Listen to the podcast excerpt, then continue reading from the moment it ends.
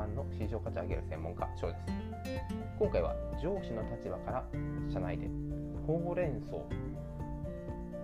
定期的に素早く報告してもらうための方法についてお話ししていきたいと思います。今回は上司という立場を限定してこの伝え方話し方について解説していきたいと思います。やはりトラブル。部下や後輩、まあ、社員がですね失敗をしてしまう。相手に相手の会社に迷惑をかけてしまう。これは一刻の猶予もありません。すぐに行動に移すべきです。ただその情報が上司であるあなたの耳に入ってこなければ対策をすることはできません。だからこそ怒りたい気持ち。なんてことをしたんだ。なぜ？という感情を一旦置いといていにくいことを伝えてくれてありがとう。一緒にすぐに対策を打っていこう。この一言が言えるかどうか。この一言が言えるかどうかでこの一つの問題に対しての解決だけではなくてこれから起こっていく同じような問題トラブルもそのミスをした部下報告しに来るあなたの姿を周りも見ています。あなたに報告をすると感情的に怒られる、まあ、もちろんミスをした部下が悪いのは間違いないです。ただ問題が起きてしまった以上すぐ解決に取り組む必要がありますよね。それを何かあったらすぐ言ってくれ口で言うのは誰でもできます。むしろみんな言ってると思うみんな言ってるけどこの問題を解決できてるか。解決できないですよね。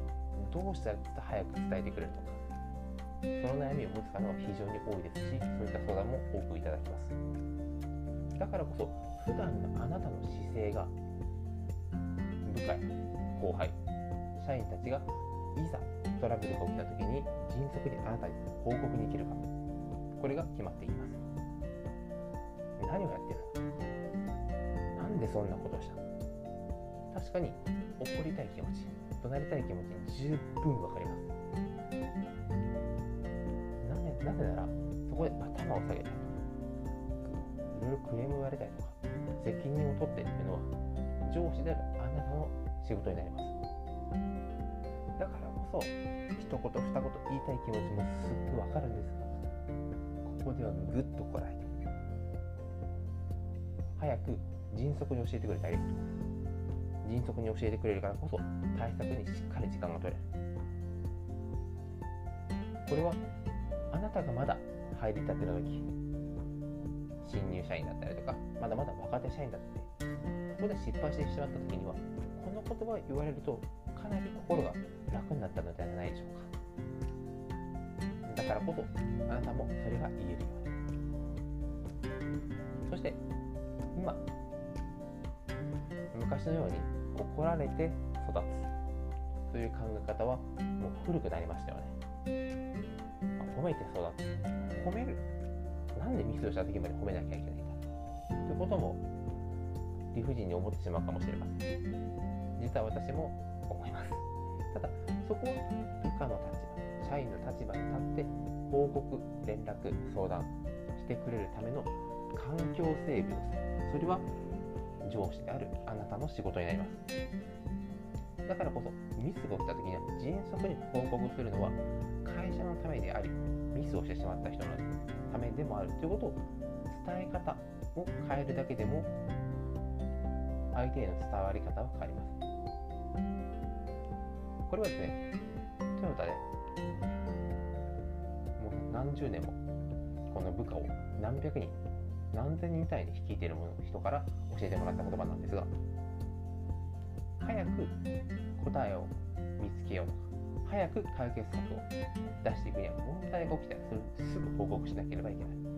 でそれはもちろん会社のためにもあるしどうせ怒られるのであれば早く問題を報告して早く対策を立てて帰ろうと。これを黙っていてずっと最後の最後どうしても言わ言わなきゃいけない状況まで黙っていくとそれこそ問題はどんどん大きくなりその対策に長い時間かけて帰るのも遅くなります。ミスをしてしまったのは仕方がない。それを改善するために早く報告すれば早く解決してお互い早く帰れるよという伝え方もするそうです。営業でありお客様に対しては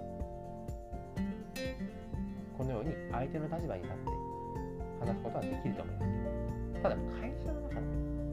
仲間だったり部下後輩でも同じことができるかその怒った後怒鳴った後相手はどのように考えるでしょうか。ミスをしたから当たり前だ。確かにそうなんですがそうすることによって目の前の問題は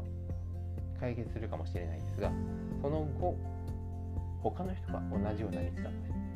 違うミスが起きた場合にあなたに報告連絡相談しやすくなるか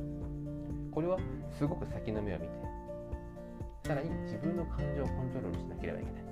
すごく大変なことです。かなり難しいと思います。ただ会社からあなたはそれができると思って上の立場役職に抜擢されているはず。ですだからこそもう感情のままに怒るということは卒業して怒ることすら周りをマネジメントする。その手段として使える。これからですねこういった方法をじゃあ実際どうやって行えばいいのかそんなこと言われても腹は立つし怒鳴りたくもなるその怒鳴りたくなった時のためのアンガーマネジメントについても今後ですね解説していきたいと思いますので明日明後日もぜひ楽しみに聞いていただければと思います。また自分はこういうふうに、まあ、怒りについてほうれん草について問題解決してきてよというあなたならではの解決策がありましたら、ぜひ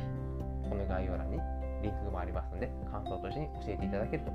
僕のモチベーションますます上がりますし、このポッドキャストチャンネルのクオリティもますます上がっていきますので、合わせてよろしくお願いいたします。